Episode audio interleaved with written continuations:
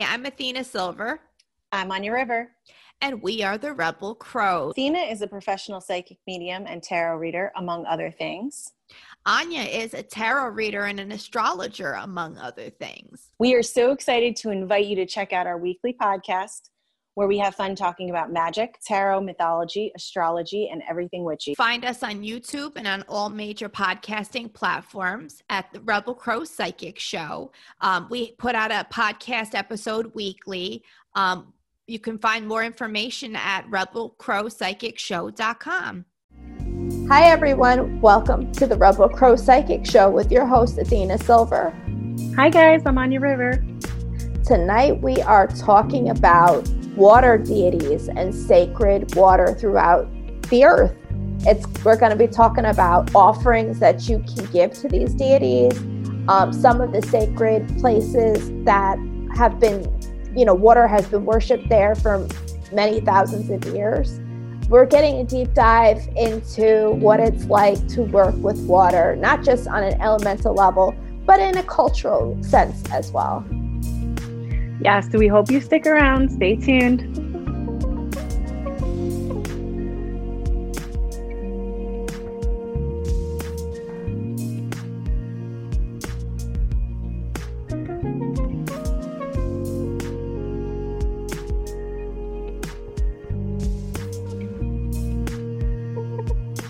Hi, everyone. Let's get into it. So, we're going to be talking about water in the sense of what it was in ancient times and what it is like to work with it in modern times. Water has always been seen throughout history from our ancestors and from the perspective of those people as dangerous and fickle and un- unpredictable and they they really made a point to stay on good even keel when it comes to their deities their gods their goddesses to make sure that there weren't natural disasters. So a lot of their medicine and a lot of their offerings were preventative when it came to keeping their communities safe. Um, they even went so far as sacrificing the most precious thing that that they could, which was their children and their family members, in in the act of making the sacrifice, whether it be through you know um, ritual sense or in a burial sense. They were doing this to not only preserve the cycles of life and bring fertility and abundance to their communities, but also to keep safe, which was the most important part. Tell me more. Sure. Um, now, we're going to talk first about a story that a lot of you are probably really familiar with. And especially if you're a history buff like I am. Uh, we're talking about when Poseidon got angry, caused the eruption of Santorini, which triggered a tsunami, which basically took out the island of Crete and the Minoan civilization. Now, this is way into prehistory. This this was written about by Homer, at, like hundreds of years after after it actually happened. And it, it said that we lost an extremely advanced society because of this act. Um, allegedly, through the story, they say that the, the Minoans angered Poseidon with some one of their actions, and it caused complete chaos and destruction and annihilation of their way of life. And it's strange because in other um, natural disasters, the communities come back and they reconsecrate the grounds and repopulate the area. But when it comes to the Minoan civilization, there wasn't anybody really left to do that. So it's, really? it's sad because it really wiped out an entire people and an entire civilization in one night. Mm-hmm. Some people allege that that's that's the Atlantis story. Wow. Yeah all because somebody pissed off Poseidon. but um, talking about the different sacred um, waters, because there's sacred rivers, there's sacred seas, there's sacred oceans, um, there's sacred streams. It it all depends on who's there you know, making offering and the spirits Mhm. that they are offering to. But uh, I'm going to talk about some of the more notable ones, like the Nile River and the Egyptian civilization, and how they they went and they served the Nile River uh, by giving offerings to uh, Amket. Sorry, I'm. You guys know my pronunciation is horrible. A N U K E T. And we talk about the the Ganges River and the, the goddess Ganga, who watches over the rivers in India. Um, that's a really big one because it's even the offerings are constantly made, even on a daily, minute to minute basis in that river. You know, there's Mhm. people that are being, you know, like cremated and thrown into the river. There's people washing their dishes, washing their clothes, taking and drinking it. you Mhm. know, um, unfortunately, it's one of the most polluted um, rivers on the planet at this point because of the amount of activity at its banks. But it's crazy, and science can't explain it. For whatever reason, people are drinking it and they're not getting sick. Wow. So, yeah, uh, it's it's very strange. You know, that You think science it's can't really explain it. because of like the holy things that are going on there, even even though there's some I think it's blessed and protected by the Yeah. goddess herself. That's what I. That's how I choose to see it. yeah. you know, it's how you. Yeah. It's really how you interpret it. Um, uh, another famous place would be the Danube River in in Europe. It's like runs through Germany and Italy, I think, and you know all those all that area. Um, Mhm. it's it's been a sacred river to so many different people uh, uh, you know throughout its history especially in prehistory it has a very rich um like bronze age vibe you know Mhm. that's when it was at its height people Right. chucking in stuff all the time you know keeping their their goddess happy um and and then for our like go real back into history uh, the Tigris and Euphrates rivers in Mesopotamia, one of the oldest civilizations on earth that we're aware of. Um, those rivers are still seen as sacred. They're sacred to the, you know, to that whole region of the world. It stems some of the greatest civilizations of all time, you know, and some Mhm. of the first. Um, and then we're going to switch it over to America. In the Yucatan, there's the the cenote sagrado which is a sacred you know the grand cenote like that's that's where they would go it was very close to chichen itza they would get water from it they would give offerings to it and it was there as kind of a portal from place to place from our realm into another realm so Mhm. these places have stories that talk about um, like a lot of them are associated with the underworld. Um, some of them, like when we talk about the Mayan deity, um, Chak, the, the rain god, he is really um, seen as somebody who it, it's like flowers and, and, and fertility and so much more than just the element of water. You know, Mhm. all of these deities bring so many different facets to them when we talk about turbulence, you know, Yemaya and Oshun from the Yoruba tradition, they can be very turbulent, you know, especially if you piss them off. Yeah. you know, um, I'm sure people can attest to Oshun and her jealousy issues, Yeah. you know. Um, and I say that respectfully. So don't come at me, Oshun. no judgment here. Um, no, I mean, when we talk about uh, Nephthys and the Egyptian sense of things, uh, she was the goddess of rivers. She was very associated with um, the story of Osiris and Isis and what happened with his dismemberment and murder by his brother and his wife brought him back. It all talks surrounding the river Nile, you know, and Nephthys used Mhm. her powers to help Isis bring Osiris back. So, Wow.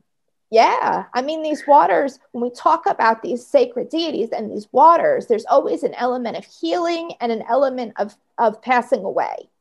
hmm You know, when we talk about like the river Styx in Greek um, mythology, hmm it's a river that brought you and shepherded you into the underworld, you know, Right. to meet Hades and his wife, which we've talked about our folk up here before. Right, right. but uh, you know, it's it's about shepherding you through to your afterlife. So it, it's used for transportation, but not even just transportation physically, but you're energetically and soul wise. Right. So yeah. All of these these waters really talk about something much deeper, you know, which is getting into connection of what makes us human. You know, we carry so much water within us. So it's only natural that we would want to connect back with it. Mm-hmm. Now, tell me what you wanted to talk about, talking about water, because because you have a more scientific uh, leaning towards it. Yeah. So, I mean, I have been guilty of taking water for granted in many different ways. Mm-hmm. And, you know, I come back around to it, you know, and, and, and when this last time when I was looking, when I was, uh, when I was going back again and, and really like trying to reacquaint myself with using water more magically, more meaningfully, mm-hmm. you know, um, so there's this there's this theory that i wanted to talk about and i i think it bridges some of what you're saying about why this why not just waters and sacred sites are so important but all water you know and and how we we connect we can use water to connect us to you know more magical efficaciousness water is so like you know like when the when the snowflakes are are like their own crystals and everything yeah right so um there's this very famous Dr. Uh, Masaru Emoto. I'm sorry if I'm butchering the name as well, but and he studied he studied all the different effects of like different different um, elements on water, not elements. Um, you know, how different things affected water. And he what he noticed is is that um, the crystals are in the liquid water as well, and mm-hmm. not you know they don't always form like so in some certain situations like if the water is mistreated or you know like he had this famous experiment where he had three cups of water from the same source and you know went back to it and said i love you every day and then the middle one it would be like you idiot or something like that. And then the other one would just be ignored.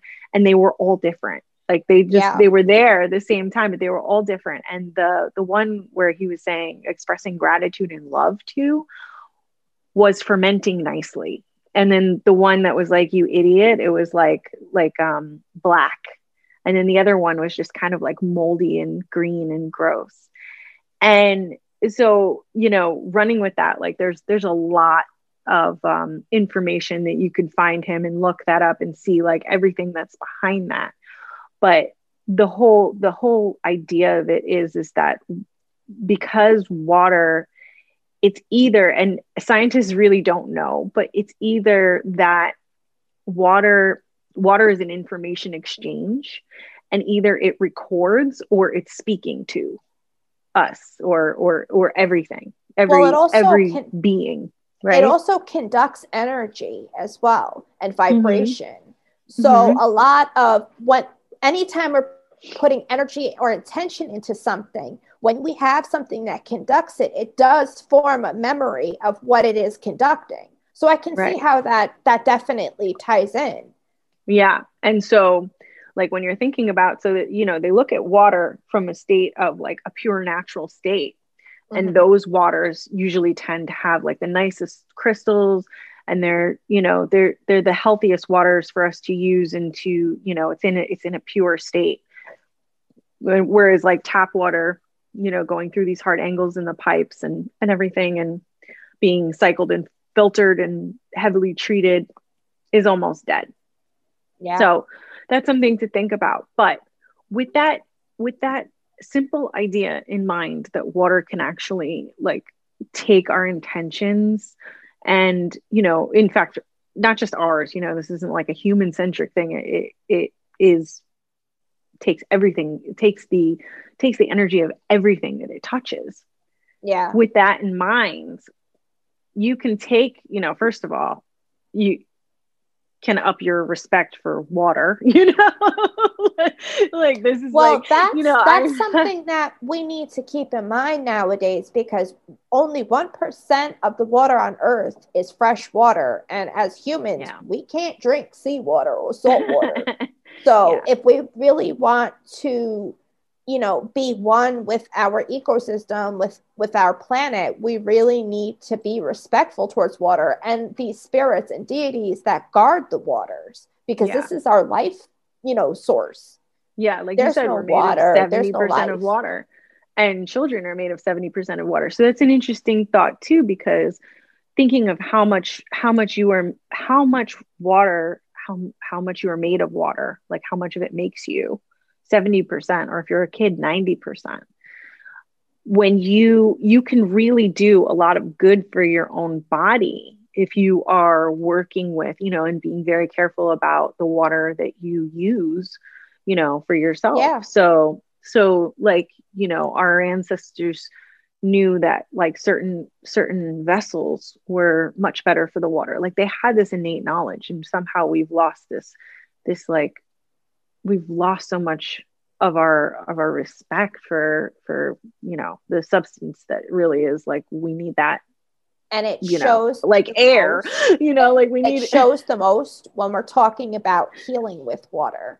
You know, yeah there it, it- western medicine has only kept a fragment of that knowledge in play you know Mhm. by like aqua therapy hydrotherapy you know they send you to the pool at the club and you got to do you know your aerobic workout with the old folks you know like has its place but there's things such as like sweat lodges that are being used by indigenous people that have that has a a huge benefit to your well-being through Mhm. eliminating toxins you know through sweating through um, being humbled by the heat and the intensity and it puts you in a trance meditative meditative state. So it really purifies you on all levels where you know people nowadays see that as you know kind of woo woo and out there whereas it, it really has a lot of benefit. You know um even in the way of like uh like salt baths like back in the day people used to bathe you know if you think about the romans they they built these gigantic huge bathhouses you know as monuments to the art of bathing. You know bathing was Mhm. considered therapeutic. You know you bathed when you were sick. You bathed there were even you know resorts that had specialized pools like you know or if you had skin conditions you were sent to the dead sea to go lay in and people still do that today you know it Mm. it heals uh, rheumatism as well so Yeah. there's there's many people that will go instead of taking loads of medication they'll go on vacation a couple times a year and go lay in the dead sea which wow whatever sounds works. amazing that sounds amazing to me honestly. the problem with the Dead Sea is scientists say that it's not going to be there. I think in the next 50 years, it's going to be gone. Let's not talk So- about that i don't want to talk I about well, that it's, it's why we need to. This is why we need to respect water. Respecting water is respecting yourself. You know, just like the Yeah. principle as above, so below, as within, so without. That's why you know, from a, like a energetic principle side of things, we need to be in harmony with our surroundings, including some of you know our sustenance in the way of our life, like water.